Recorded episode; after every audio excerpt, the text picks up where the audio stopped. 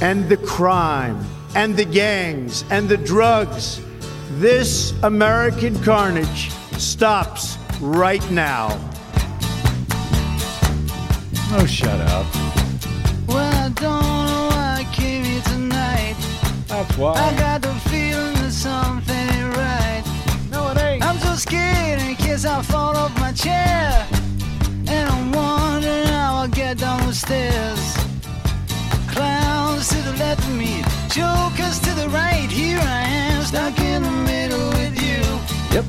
Yes, I'm stuck in From the Pacifica. Radio in Los Angeles, this is the BradCast that's heard on KPFK 90.7 FM in LA, up in Oregon on KYAQ on the Central Coast and KSO in Cottage Grove, in Lancaster, Pennsylvania on WLRI, in Maui, Hawaii on KAKU, in Columbus, Ohio on WGRN, in Palenville, New York on WLPP, in Grand Rapids, Michigan on WPRR, in New Orleans on WHIV, in Gallup, New Mexico on KNIZ, in Concord, New Hampshire on WNHN, Fayetteville, Arkansas's KPSQ, Seattle, Washington's KODX, and Minneapolis, St. Paul's AM 950 KTNF.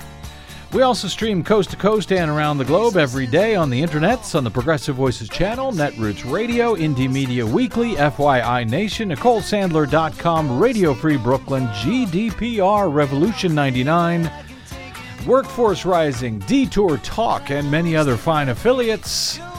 Blanketing planet Earth five days a week. I'm Brad Friedman, your friendly investigative blogger, journalist, troublemaker, muckraker, and all around swell fellow, says me from bradblog.com. Thank you very much for joining us today. And oh, hey, happy anniversary to us. Yes, today is our 14th anniversary, Desi Doyen, Wow. of uh, troublemaking and muckraking at bradblog.com and here on the BradCast and the Green News Report. So, uh, my, th- my well, congratulations to you, Des. And we'll start with that. Thank you very much. I will uh, just the fact that we have survived this long, that we are still blogging and broadcasting and uh, Muckraking and raising, uh, uh, and frankly, just still alive after this past year. That alone is a victory. So, my thanks right off the bat to those of you who stopped by bradblog.com slash donate to help us celebrate uh, our 14th anniversary, now heading into our 15th year of trying to stay on your public airwaves to report the stuff that so many in the corporate media just don't seem to have time to cover or to cover accurately, or to cover with the context and the focus that it needs to help make our electorate better voters. Yes, to help all of you and me and Desi become better voters because we know more stuff. That is the mission, or should be the mission of the media. Unfortunately, it's largely to, you know, make money for these large media conglomerates in most cases, but not here. and their advertisers. Yes, that's correct. But not here. Uh, for example, uh, while the bulk of the media over the past day or so have been focusing on who won or who lost in the momentary government shutdown over the weekend. Oh, was it the Democrats and, and Chuck Schumer? Was it the Republicans and, and Mitch McConnell and Donald Trump? Well, you know, there are actually people, actual people, who are affected by all of this. Uh, not the least of which are those 800,000 dreamers who may find themselves deported to a country they have never known beginning in uh, just just over a month or so time. I can't even imagine what it would be like to be one of those folks right now watching this uh, madness, this circus in D.C. go down. But uh, you know, who who's the big political winner out of all of this? The Dems, the Republicans. Never mind that. We will keep on our mission as long as we can here with your help at bradblog.com slash donate. Uh, and to that end, towards that mission, we'll be joined momentarily by the Marshall Project's justice reporter, Justin George, for a, uh, a look at the very real effects of the Trump presidency on criminal justice, now one full year into his first term. And yes, I say first term and run a chill down my own spine with that in the bargain. Yeah. Uh, because as unpopular as Donald Trump right now is, he was also wildly unpopular before his 2016 election, but somehow he managed to barely squeak out an electoral college victory anyway. And yes, that could happen again in 2020. One of the reasons, uh, as as Trump just admitted before airtime to uh, to the AP, uh, that he he now seems to be prepared to block DACA reform altogether for those 800,000 dreamers, is that uh, as AP is now reporting, Trump says immigrant plan will let protections for younger immigrants morph into citizenship in 10 to 12 years. So, God forbid uh, any of these folks would be able to vote in 10 to 12 years. Remember, they've been living in this country now for 20 or 30 years already. Well, we can't, uh, you know, have that. We can't have them voting. We can't give them full rights of citizenship. Let's put that off another dozen or so years, if at all. And of course, those folks aren't the only ones that Republicans are very, very worried about being able to vote in this country, about having the right to vote in this country. But on that front, we've got some uh, some good news for a change here. Oh, good. Imagine that. yes, please. At least mostly good news. Florida voters will decide this November whether to restore the voting rights of the vast majority of about 1.7 million Floridians with felony convictions who have completed their sentences. The Orlando Sentinel first reported on Tuesday that Floridians for Fair Democracy, led by Desmond Meade, had successfully gathered more than 799,000 certified signatures to get the issue on the ballot this November, sur- uh, surpassing the necessary threshold by tens of thousands, and they are still counting. They may well have over more than a million people who have signed on in support of this initiative. That's really encouraging that nearly a million Floridians stepped up and said, yes, felons should have the right to vote restored. Imagine that. That's yeah. fantastic. Actually, it's potentially huge because we're talking about, yeah, almost 1.7 million new voters in the state of Florida if, if, and this is still a big if, if this ballot measure passes in November. Now, I generally don't like the idea of putting rights of any sort onto the ballot. Uh, you know, for example, remember when states were putting up same-sex marriage bans onto the ballot as as voter initiatives? Uh, rights should never be up for a popular vote, frankly. Uh, but I got to say, given the years that uh, some of these groups, groups like the sentencing uh, sentencingproject.org, that they have been trying to bring to this radical injustice in our country, in states like Florida. Remember, these are these are people. We're talking about people here who have already served their time. These 1.7 million uh, former felons, and they have they've already been released. They've served their time. They've served their uh, their their parole, and and frankly, if they lived in almost any other state other than Florida, they'd be allowed to participate in elections and yes, vote for president and member of uh, members of Congress and so forth. But because they live in Florida, one of just four states that permanently ban felons from ever being allowed to vote because they live in Florida for whatever reason they choose to do so, they are just shut out of our democracy completely, with virtually no chance of participating in elections.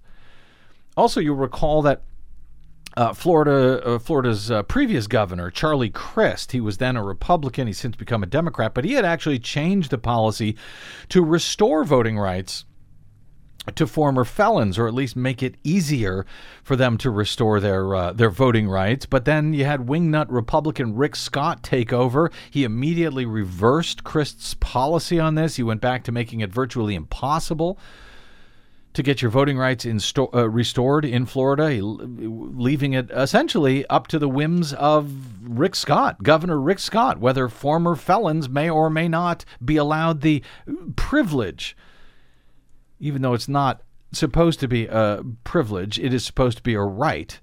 You know, leaving it up to the governor by himself virtually to decide whether these folks can participate in their own democracy. Now, the measure would not affect those convicted of murder or sexual offenses, according to the uh, according to the Sentinel. Though I should uh, note that, frankly, it should affect all convicted felons, even those serving jail time, in my opinion, because nobody who's more affected by our criminal justice system than those who are serving time under it, even for stuff that eventually is no longer a crime at all, like, you know, marijuana policy. Marijuana related crimes in states where voters or lawmakers have since d- decriminalized the sale and the use of pot, and yet you still have people serving time in jail for using it and selling it. Desmond Meade of uh, of uh, Floridians for Fair Democracy told the uh, the Sentinel that uh, the moment I found out that this had been approved for the ballot, tears just started streaming down my face. He says, as someone directly impacted, I cannot quantify the level of emotion moving through me right now. Floridians make up roughly a quarter of all Americans who have permanently lost their right to vote due to a past felony conviction, according to the? ACLU. Well, nearly a quarter of all of all of those who have lost their rights permanently, they're all in Florida, the swing state of Florida. The, uh, the the group was uh, one of several to support Florida's voting restoration amendment. An ACLU press release on Tuesday said Florida has the most restrictive policies in the nation with respect to limiting the ability to vote for citizens who have paid their debts to society. They note it is only one of four states with a lifetime ban on voting. In addition to Florida, uh, Kentucky, Virginia, and Iowa shamefully permanently bar convicted felons from voting unless they are granted clemency. Although the um, the uh, governor in uh, Virginia, who just left, the Democratic governor who just left in Virginia, did uh, was able to restore one by one a couple hundred thousand former felons their rights. Um, last year, as Meade, who is a black former felon, and Neil Volz, who is a white former felon, headed up this grassroots process of collecting nearly 1 million signatures in Florida to get this on the ballot this year. Comedian Samantha Bee highlighted their efforts and the arduous process by which those Floridians with felony convictions can attempt to try and regain their rights in Florida, which, under current law in the Sunshine State, rarely works. Here's Sam Bee's piece. Ever since losing the popular vote, President Trump has had his underoos in a wad about 3 million people who voted illegally. They don't exist. What does exist is 6 million people whose right to vote has been taken away. To learn about them, I went to Florida, where retirees and democracy go to die. Florida, the land of sunshine. Florida leads the nation in denying the right to vote to one specific group felons. 10% of all Floridians and nearly one quarter of its African American population denied the right to vote. Right now in Florida, this policy impacts over 1.68 million people. And Desmond Meade is one of those people. A recovered drug addict released from prison in 2004, Desmond has since put himself through college and law school. Show off. But unfortunately, he lives in one of the only states where you're banned from voting for the rest of your life, which in Florida could be up to 15 more years. It doesn't matter if it's a first degree or third degree. You can lose your rights for life over uh, something as simple as driving with a suspended license. In Florida, felonies can be things like buying weed, tampering with an odometer, or disturbing a lobster trap. So basically, spring break. And once you lose your rights, it's nearly impossible to get them back. Because after you finish your sentence and probation, there's a five to seven year waiting period before you can even apply, which is followed by a nine year backlog, and then you have to get your ass all the way to Tallahassee for a hearing at the Clemency Board, where the governor asks, Give me your pitch. Give me the pitch. What's your pitch that we should do this? Oh, it's like Shark Tank for your civil rights. There's head shark Governor Rick Voldemort and his three Republican friends, and they give former felons only one shot. I'm not a bad guy. I'm a good guy. And I am very sorry. Clemency is is there's no standard. We can do whatever we want. So I'm going to deny restoration of civil rights. But I congratulate you on what you how you've turned your life around. So I'll deny.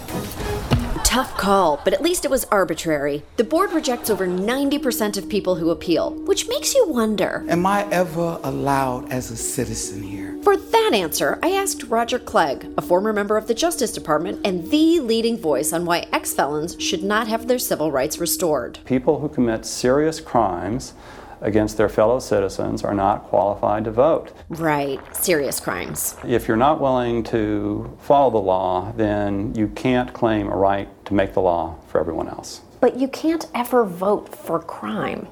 Well, sure you can. What? Lots of states have referenda and ballot initiatives and things like that where you actually are making the law. Come on, Roger. It's not like felons are going to be organized enough to get a referendum on the ballot. I'm working to get a referendum on the ballot. That referendum would restore the ability to vote for former felons after they have completely served all portions of their sentence. The quicker you help a person reintegrate back into their community, the least likely they are to reoffend. You know, you give them a stake in the community, it's better for everyone.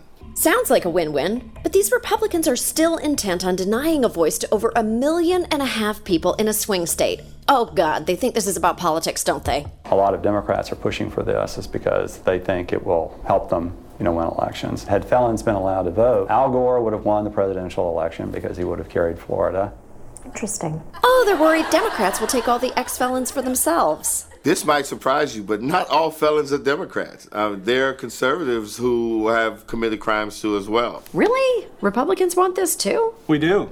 Oh, God. I'm Neil Volz. I'm a former felon from Florida. I'm a Republican and a conservative. Have you been sitting there the whole time? I've been here the whole time. I'm so biased, I can't even see Republicans anymore. Neil was convicted of corruption 10 years ago as part of the Jack Abramoff lobbying scandal. Now he's working with Desmond. So, did you two cook up this idea together while you were in prison? Uh, no, I didn't serve any time in prison. Right. White felony. That's not go to prison. Sorry. It's not easy to make people care about felons, but Desmond and Neil are willing to talk to anyone, including a big boy with his very own show. Because this affects my life too. I'm going to have to live under the president that you choose. Can't imagine what that would be like. And these two have to reach a lot of Floridians if they plan to make the 2018 ballot. You're only two people. How are you going to get 700,000 people to sign this? We're very confident because of the grassroots nature of what we're doing. We meet people at the coffee shop, we meet them at the mm-hmm. church, we meet them in their businesses. Coming to a ballot near you. You can download and sign Desmond and Neil's referendum by going to MiamiRights.com. And if you aren't a Florida voter, I bet you know someone who is, and she's been dying to get a card from you. We'll be right back. That was Sam Bede last year, and in fact, that effort by uh, by Desmond Meade and Neil Volz was apparently successful. This will be on the ballot this November in Florida. Uh, the the law as it uh, stands, as they mentioned there, uh, deeply affects communities of color. More than 21% of African American adults in Florida have lost their right to vote due to a felony conviction uh, compared to just 10% of the state as a whole. And if you look at uh, Desmond Meade there, if you note that he finished his time, he served his time, he was done in 2004. And then he went to uh, to college and graduated, and law school and graduated, and yet he still cannot vote 14 years later.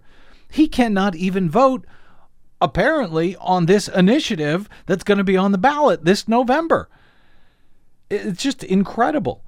So, uh, you know, how hard does Florida make this? In you know, uh, make it not just to restore your voting rights, but for the citizens to get anything onto the ballot? Well, in addition to requiring nearly eight hundred thousand signatures. Which they got now, um, which they have achieved. This measure, in order to pass this November, will need support from 60% of the state in order to amend Florida's constitution. Wow, that's that's a huge margin. So yeah, sixty. It's got to get sixty uh, percent, or that's it. It does not pass, and all of this effort was for naught. So that's an effort we will keep our eye on as the year moves ahead. And uh, good luck, Florida. Uh, just another reason for everyone to get out to the polls in 2018 if you have the right to do so uh, even with the irony that those most affected by this ballot measure, those 1.7 million in Florida, they can't even they can't even vote on this at all. So it's everyone else deciding on their fates. They won't be allowed to vote on whether their voting rights are restored or not. So this is going to be a heavy lift. But uh, if it's up to the Trump administration, of course, it'll be an even heavier lift this November as the Trump Jeff Sessions Department of Justice is hoping to increase our mass incarceration problem in this country, which the Obama administration had been in the process of trying to reverse during his final years in office. That story and a look at year one of Trump justice is next here on the BradCast with the Marshall Project's Justin George. I'm Brad Friedman. Don't go away.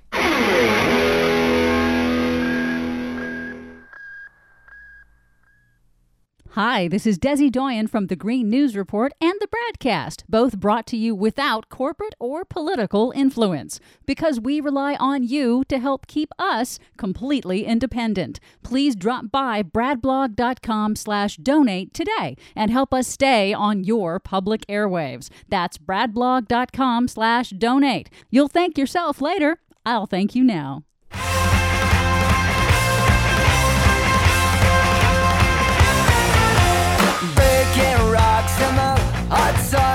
I fought the law and the law won. I fought the law and the law won. Yeah, maybe. Maybe not. We'll see. Welcome back to the BradCast. Brad Friedman from bradblog.com. Okay, well, reality check. One full year now into the Trump era nightmare.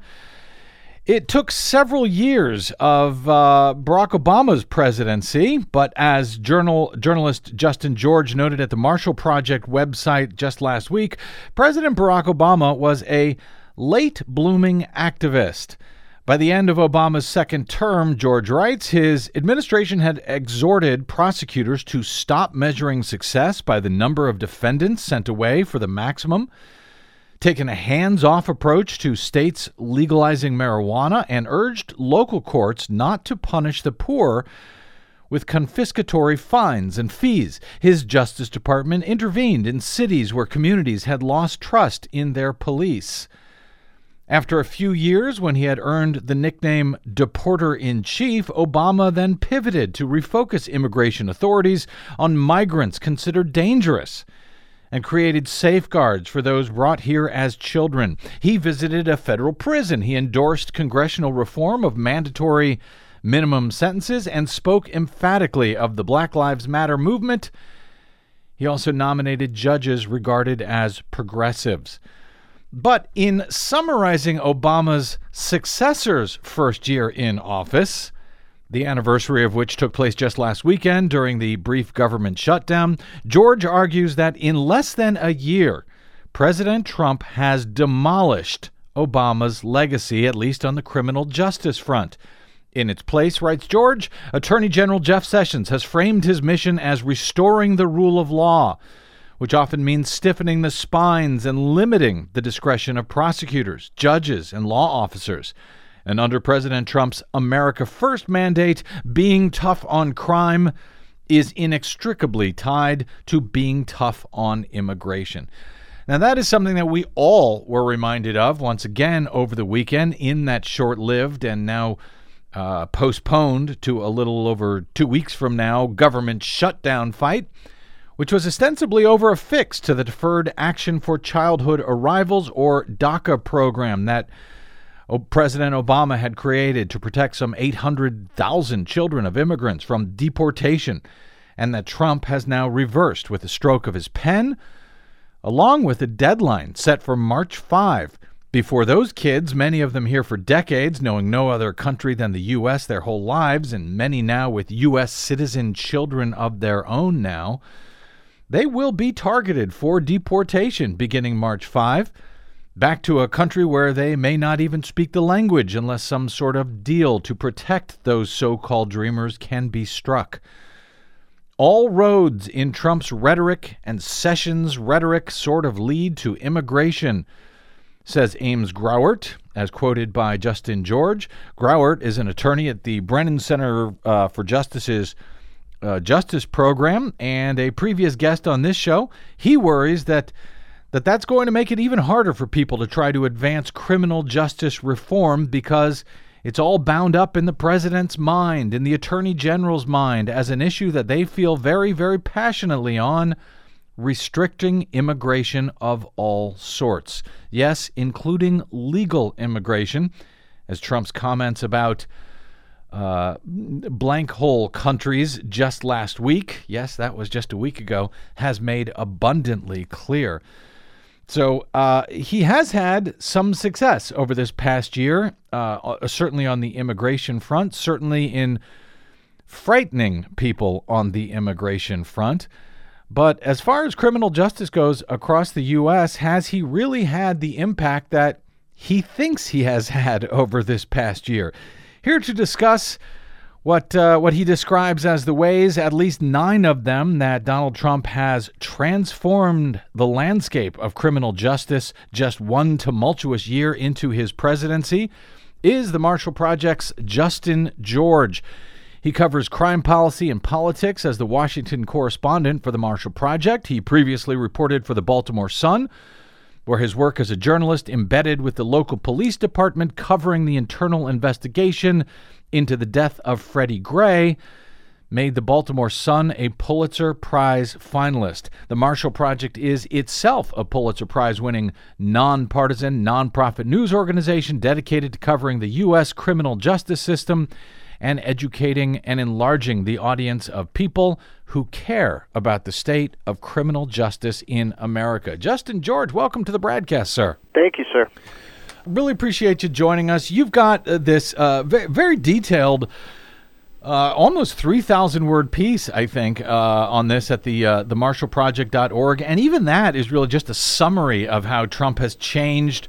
Uh, or has attempted to change the American criminal justice apparatus over this past year. And I want to get into some of those points where you think he has had the most impact to date.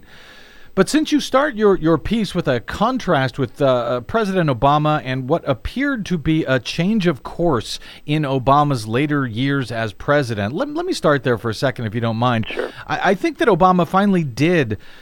Uh, I agree with you here that he finally did begin to change his outlook on all of this, but it was late in his presidency. I actually felt a sort of a palpable change after the Supreme Court gutted the Voting Rights Act in 2013.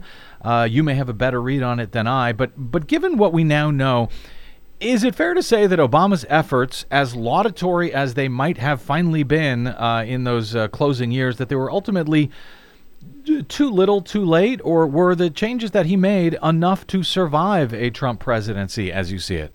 No, Brad, I, I think you are right when you say that. I mean, you have to consider what was going on during his presidency. You had a recession, and you had him pushing the Health Care um, Act. Mm-hmm. You know, those things, obviously, with the Congress, uh, the partisan as it was, uh, were just two monumentally difficult things, sort of, to do.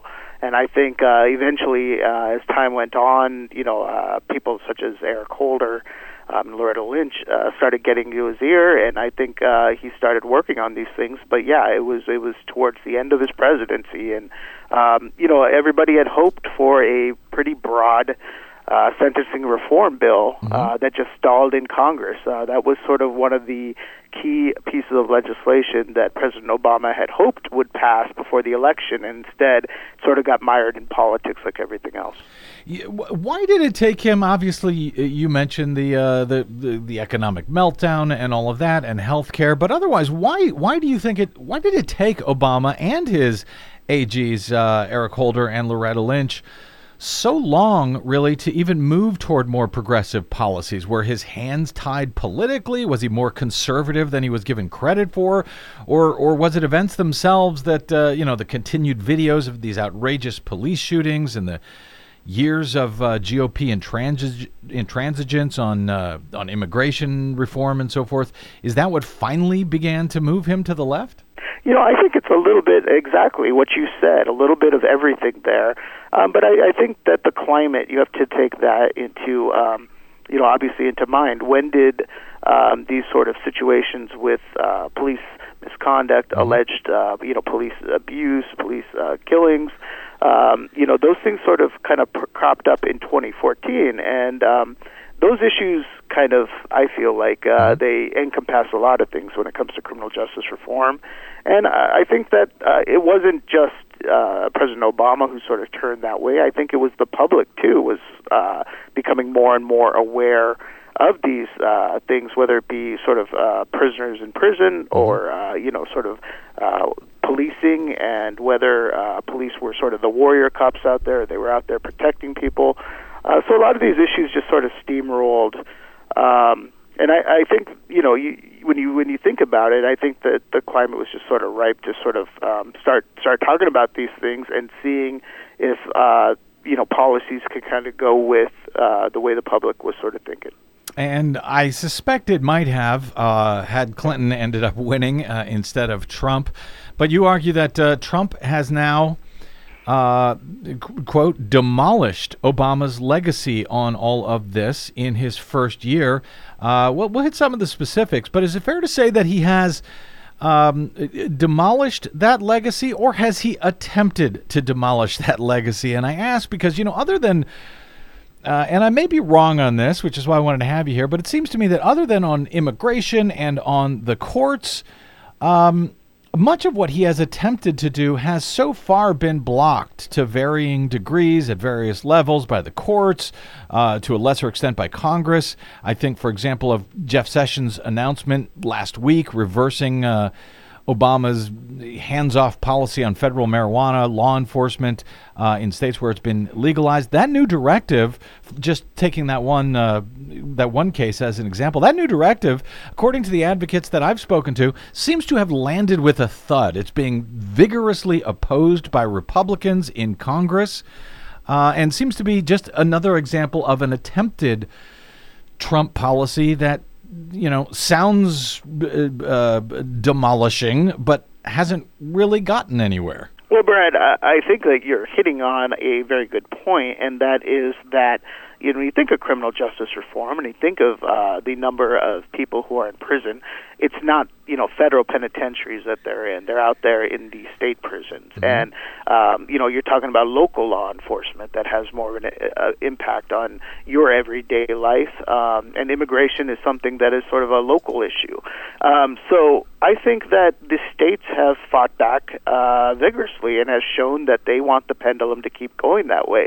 However, when it comes to the small little fiefdom that is sort of uh, the federal government, um, you know, in those policies that affected sort of uh, you know the federal portions of criminal justice reform, he has indeed torn those apart. And while you're not quite seeing the impact of those, um, you know, immigration numbers, you know, you look at the actual deportations that are going on, they're actually uh, lower than they were um, under President Obama. But but many are saying, you know, again, you're you're looking at this as just a snapshot. I mean, we're talking about uh, policy is driving the pendulum the other way. It takes a few years for things to catch up, and as long as he's in office, you know, nothing is going to change uh, towards the direction that reformers want.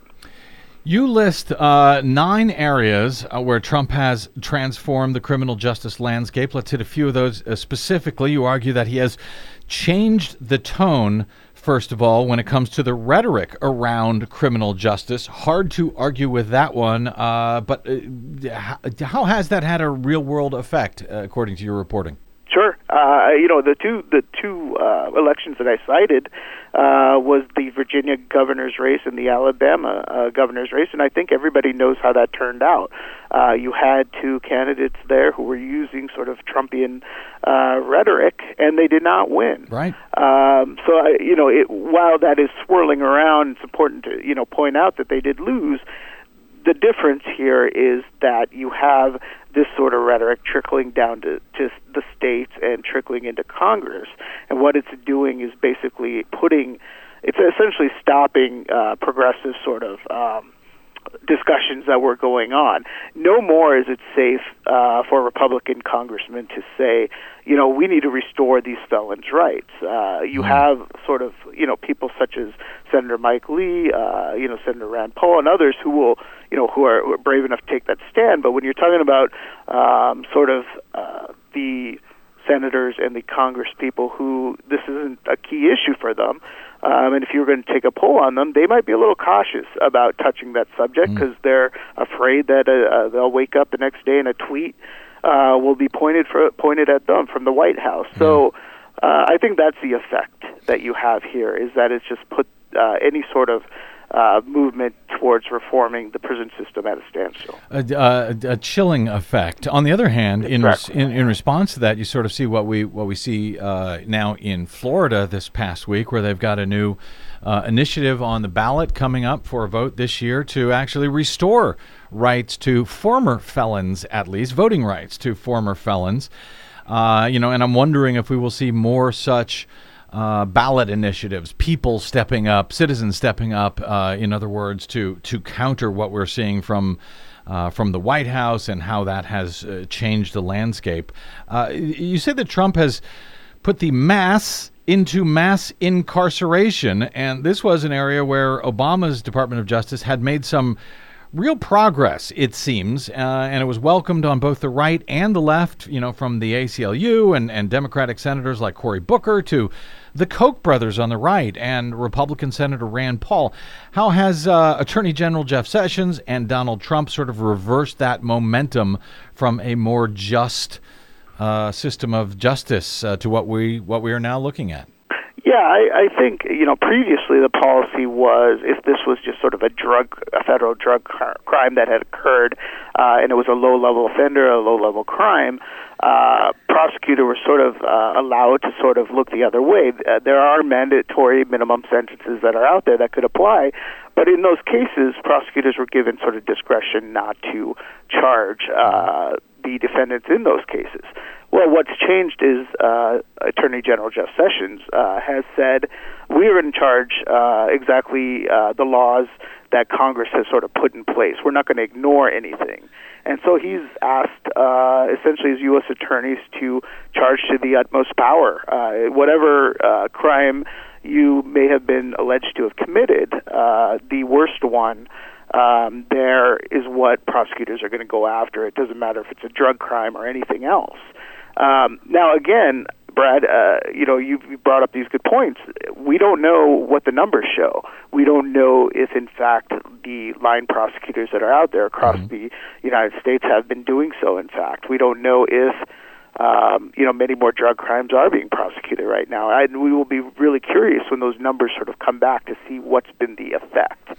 Um, so again, that's something we're going to check on. But that's the instruction. Right. That's the instruction that has been given. Yeah, and it will be interesting to see. I guess that that may take another year or so to get some data on that to find out if prosecutors really are doing as uh, as Sessions has instructed. Uh, all right, uh, on immigration, you say he has made that synonymous with crime. Uh, can't argue on that. Certainly, he has tried to do that. Um, I'm wondering if it has worked or if it is actually in at least in the process of, of sort of uh, backfiring, making calls for immigration justice actually more popular, sort of the way he helped make Obamacare more popular in his ridiculous opposition to it. Uh, he, so, well, your thoughts on that? How is there a, a pushback there, or has he been more successful in equating immigration with crime? You know, I think that he's been more more successful in that this is an area where uh, you know the general public sort of doesn't know um, a lot that's going on, and the federal government sort of has a lot of power um, in sort of uh, the way ICE operates and the sort of hiddenness and secret secrecy that goes on. And all of a sudden, you find out, you know, you see these story after story of uh, people who've been here for 40 years who are facing deportation now. So, in effect, I think that it's sort of a realm that um, operates sort of without the public finding out until the last second, maybe possibly until it's too late. I do think that there is, you know, support sort of, you know, for the reverse of it, but the the the thing is that um, you know, the, the federal government obviously is going out full force looking to enforce those laws. You have um, you have these private prisons that have popped up ready to detain people. You want to try to get information on what's going on. Very difficult to do so. You want to get information about people being held on the border. Very difficult to do so. So, you know, in a way, a lot of us sort of uh, don't know exactly what's going on. And so I think that gives sort of uh, the Department of Justice a little bit of an advantage there. Uh, you're right. We won't have time to hit all of these. I will uh, link over to your uh, article at themarshallproject.org. Um, but uh, Justin George, I want to hit just a few more here. He's been a boon to for-profit prisons.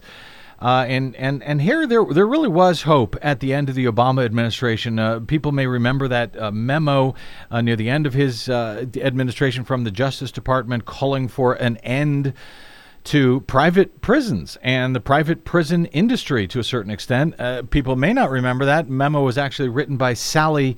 Uh, Yates, who was made famous later when she was uh, fired by Donald Trump for refusing to uh, enforce his uh, his Muslim travel ban. But the private industry, private prison industry, was really on the ropes. It seems, uh, it seemed at least at the time that they were be coming to a quick end. But now that uh, that has now turned 180, turned around under Trump and Sessions, Justin. It has. I mean, you saw their sort of stock prices surge as soon as uh, you know Attorney General Sessions sort of reversed that order. I think they've leveled out a little bit right now, but I think what's interesting was something that Lauren Brooke Eisen uh, told me from the Brennan Center, who has written a book about this, and that is what she's studying is that you know you're not seeing a lot of these detentions occurring um, in the border areas in places like you know San Antonio Mm-hmm. or El Paso, places like that, as much as you are seeing a sort of increase that's going on in the center of the United States. And what's interesting about that is that you are more likely to find um, immigrants who have been here for a longer time, who have stronger roots with the community, and are likely being held for a longer period of time. Um, and that's obviously money to some of these companies.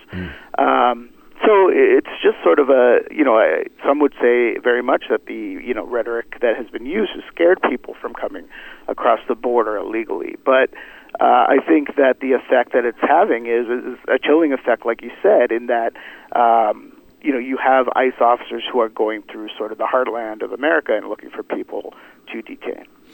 Uh, one of the beats I know that uh, you follow closely is uh, police, local policing. You write he has unleashed the police.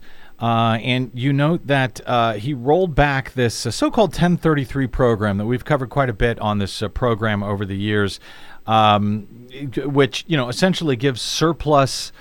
Uh, military goods uh, to to local uh, police, to even you know campus university police uh, who have uh, grenade launchers and armed vehicles, uh, you know, like an army essentially locally. And that was something that Obama had begun to put the curbs on. And has Trump just simply reversed all of that, and now the uh, the weapons and the arms are flowing once again from the Department of Justice to our local law enforcement? Yes, it's less checked, uh, put it that way, and things such as you know large sort of um, heavy uh, armored vehicles, uh, things like bayonets, things like that are actually uh, easier for police officers and departments to get. Now, on their side, um, you know, let's move away from sort of uh, the you know most extreme examples of you know armored tanks and things like that.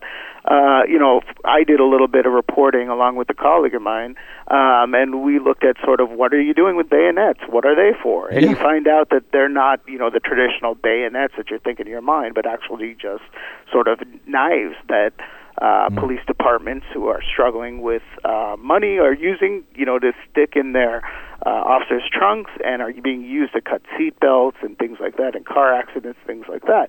And then you have, uh, you know, police chiefs who would tell you, you know, we are facing, you know, sort of the incidents of terrorism, um, you know, mass shootings that are taking place, whether it be Las Vegas or Orlando. And if you look at the firepower that they are facing, you know, it's kind of, uh, you know, very difficult to say, well, I don't know that you need military sort of ballistic um, armor or you need this or that. Um, and that's the reply that you get from these departments. However, when you look at sort of the message that sends communities that are having a tough time trusting police, you know, they do look like an occupying force at times. Especially, you know, that's exactly what instituted this policy was the images from Ferguson of the local police department going through uh, crowds of protesters. I'm wondering, uh, you know, has has Trump's rhetoric uh, served to embolden local police to increase uh, racial disparities in policing? I know that that's certainly been uh, his effort, and we hear different things about whether local police actually do support uh, Donald Trump and his policies. Are we beginning to see any evidence, one way or another? Uh, of, of how they have directly affected local law enforcement in that regard? I don't think you're seeing evidence yet, but I can tell you this: what it has allowed them to do is sort of ignore being as uh, cognizant of those issues. Uh, they can kind of go back out there and sort of saying, you know, we're just going to police, you know, crimes. That's all we're doing here, and not looking at exactly sort of where that's taking place. Mm. Uh, why that has been sort of why um, you know so many police officers are being deployed to one area, whether that should be the case or not. You know these sort of issues are not being looked at anymore. Um, and basically you know police can sort of go about the way that they've done things in the past instead of sort of evolving to use more data and and to to look at sort of things like racial disparities and issues like that. Mm. you know there are plenty of, of big uh, police departments that are reforming on their own just like you had said with other issues you know there is um, a lot of we even ran a story this week that I hope people read uh, about a sheriff who in Florida who actually is a reformer, um, but is also a law, law and order sort of kind of law officer. So it's not that there isn't that taking place, but certainly there is no more. We have to do this, or we're going to face a consent decree or court order to mm. change uh, they're sort of just allowed there to sort of doing policing as they've always known how. Those consent decrees sort of uh, served to put a lot of uh, a lot of uh, local uh, police forces sort of on notice. Uh, did it not? That if they weren't careful, that there was somebody watching at the DOJ. Is that a, is there a sense now that oh the DOJ is is hands off? You guys do what you have to do at this point. I, I don't think that there's any doubt o- about that, and I think that's pretty much kind of been said, um, or at least indicated mm-hmm. uh, from the Attorney General himself. Now, he would say that we are certainly looking for rogue cops, and they are prosecuting rogue cops, but they view it as sort of like the bad apples of the bunch rather than uh, there's a systemic problem that's mm-hmm. going on here that, that essentially allows these apples to spoil. Um, so, absolutely, uh, there's less sort of department wide monitoring that's taking place. Uh, finally, he is, uh, and here's a point where I don't think anyone could possibly argue, anyone on the right, left, or anywhere else, that Donald Trump is remaking the U.S. court system. Uh, with a record number of federal judges being uh, appointed now by this Congress in his first year. I suspect that's going to keep going as long as he is in office. Uh, and I suspect it's going to be something that we won't see the real effects for uh, for a number of years and, and years even after Trump is out of office because these uh, federal judges get lifetime appointments. That's correct. Uh, you know, I mean, you have more than 100 federal judgeships that remain to be filled by the end of uh, President Trump's Trump's term. And how, then how many? A hundred? You say? A hundred. That's correct. Wow. More than a hundred. I'm sorry. Yeah. And then you have, you know, obviously two justices who are in their 80s, uh, two Supreme Court justices who are in their 80s, mm-hmm. um, and it's possible if if either of them retire that Trump could get at least, you know, one more chance to appoint a Supreme Court nominee. At least. And as if your story wasn't chilling enough, we'll just end it on uh, that chilling thought. Justin George of the Marshall Project, check out his uh, report on Trump Justice Year One, the Demolition Derby. You can find that at themarshallproject.org. You can also follow Justin on the Twitters at Justin George, and you can follow the work of the Marshall Project as well on the Twitters at Marshall Proj. That's Marshall P R O J.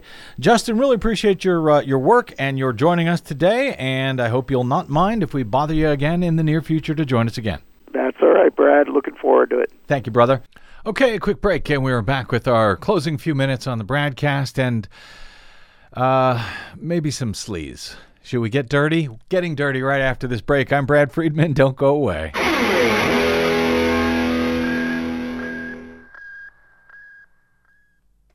Hey, this is Brad. Do you enjoy your non corporatized, commercial free broadcast? Yeah, me too. But we need your help to stay that way. Please consider supporting the investigative blogging, broadcasting, and muckraking that we do here on the Bradcast and the Green News Report and bradblog.com with a donation. It's easy. Stop by bradblog.com slash donate and drop a few dollars in the tip jar. You can make a one time contribution or an automatic monthly donation of any amount you like. It's easy. It'll take you about 60 seconds and you'll help me and Desi stay on the air to continue our troublemaking and muckraking without the corporate influence of anyone. Got it? Thanks. Stop by bradblog.com slash donate to help us out today.